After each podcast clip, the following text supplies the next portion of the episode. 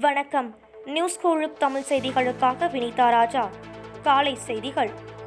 இந்தியாவில் நேற்று ஒரே நாளில் புதிதாக இரண்டு லட்சத்து அறுபத்தோராயிரத்து ஐநூறு பேர் கொரோனா தொற்றால் பாதிக்கப்பட்டுள்ளது சோதனையில் கண்டறியப்பட்டுள்ளது. இதனால் நாட்டில் தற்போதைய கொரோனா நோயாளிகளின் எண்ணிக்கை பதினெட்டு லட்சமாக அதிகரித்துள்ளது. கொரோனா பாதிப்பால் நேற்று ஒரே நாளில் ஆயிரத்து ஐநூற்றோரு பேர் உயிரிழந்தனர். நாட்டிலேயே அதிக அளவாக மகாராஷ்டிராவில் நேற்று ஒரே நாளில் அறுபத்தி ஏழாயிரத்து நூற்று இருபத்து மூன்று பேர் கொரோனாவால் பாதிக்கப்பட்டுள்ளனர். நாடு முழுவதும் இதுவரை சுமார் பனிரெண்டு கோடியே இருபத்து ஐந்து லட்சம் பேருக்கு தடுப்பூசி போடப்பட்டுள்ளது. குறிப்பாக இருபத்தி நான்கு மணி நேரத்தில் மட்டுமே முப்பது லட்சத்துக்கும் அதிகமான டோஸ்கள் போடப்பட்டுள்ளன என்பது குறிப்பிடத்தக்கது. சுமார் அறுபது சதவிகித டோஸ்கள் வெறும் எட்டு மாநிலங்களில் மட்டுமே போடப்பட்டிருப்பது குறிப்பிடத்தக்கது.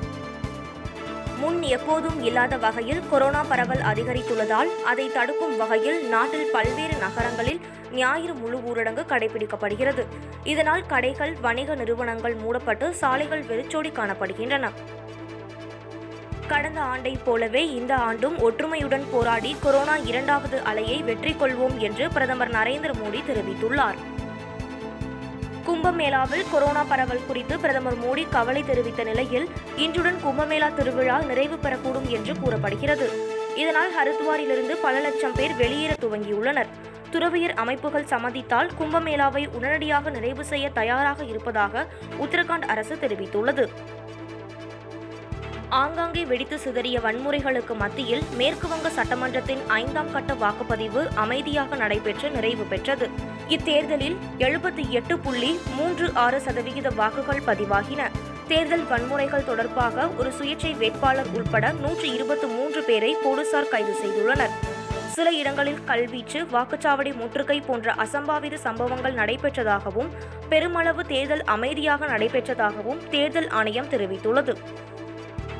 டெல்லியில் கொரோனா பாதிப்பால் நேற்று ஒரே நாளில் மட்டும் நூற்று அறுபத்தி ஏழு பேர் உயிரிழந்துள்ளனர். அங்கு கடந்த இருபத்தி நான்கு மணி நேரத்தில் இருபத்தி நான்காயிரத்து முன்னூற்று எழுபத்து ஐந்து பேருக்கு கொரோனா வைரஸ் தொற்று உறுதி செய்யப்பட்டுள்ளது.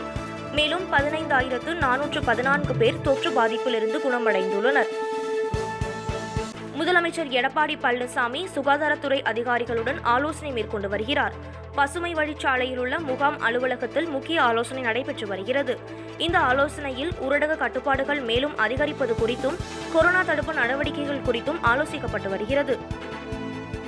ஐபிஎல் கிரிக்கெட் தொடரில் ஹைதராபாத் அணிக்கு எதிரான ஆட்டத்தில் பதிமூன்று ரன்கள் வித்தியாசத்தில் மும்பை அணி வெற்றி பெற்றது. இத்துடன் இந்த செய்தி தொகுப்பு நிறைவடைந்தது. நன்றி வணக்கம்.